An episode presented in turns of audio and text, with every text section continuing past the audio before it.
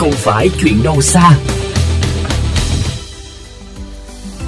Thưa quý vị, bao bì bọc gói sản phẩm hàng hóa là điều cần thiết, đặc biệt đối với hàng hóa được mua sắm trực tuyến.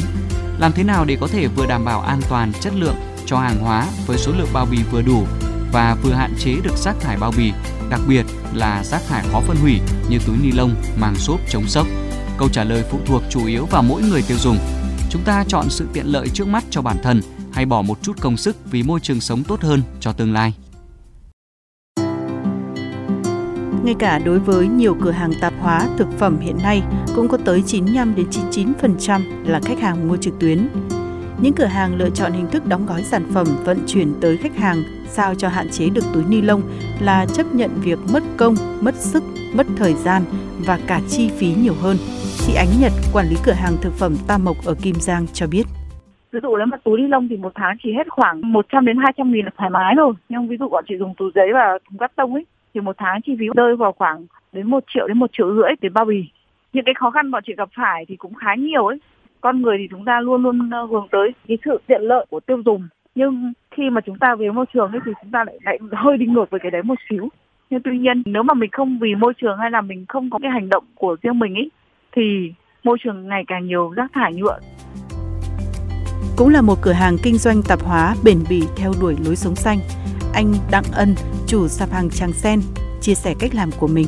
Ở cửa hàng, chúng mình luôn đi xin lại những túi đã sử dụng và tái sử dụng lại đấy. Và cái thứ hai đó là bên mình in túi giấy và trên cái túi giấy đó thì luôn có những cái thông tin và khuyến khích mọi người tái sử dụng lại và cái điều quan trọng nữa đó là việc là để bảo quản sản phẩm thì mình sẽ cố gắng nhập những cái hàng bản địa gần mình nhất ít phải bảo quản ít phải đóng gói để uh, mình bán ra ngoài và có một cái hình thức nữa là để cho mọi người thể mua đông mọi người thể mua sản phẩm với một cái số lượng vừa đủ dùng trong đời sống khi cộng đồng người tiêu dùng ngày càng nâng cao nhận thức, ủng hộ và cổ vũ lối sống thân thiện với môi trường, giảm rác thải bao bì, thì đó cũng chính là động lực để những người như chị Nhật, anh Ân kiên trì hơn với con đường mình đang theo đuổi.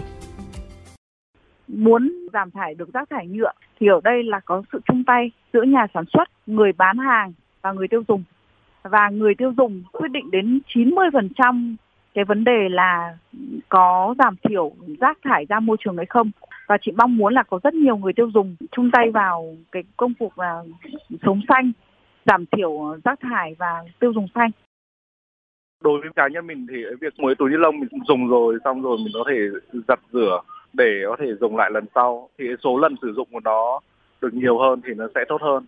Còn về cả là chất liệu khác mà nếu dùng một lần thì nó lại tốn kém năng lượng hơn rất nhiều.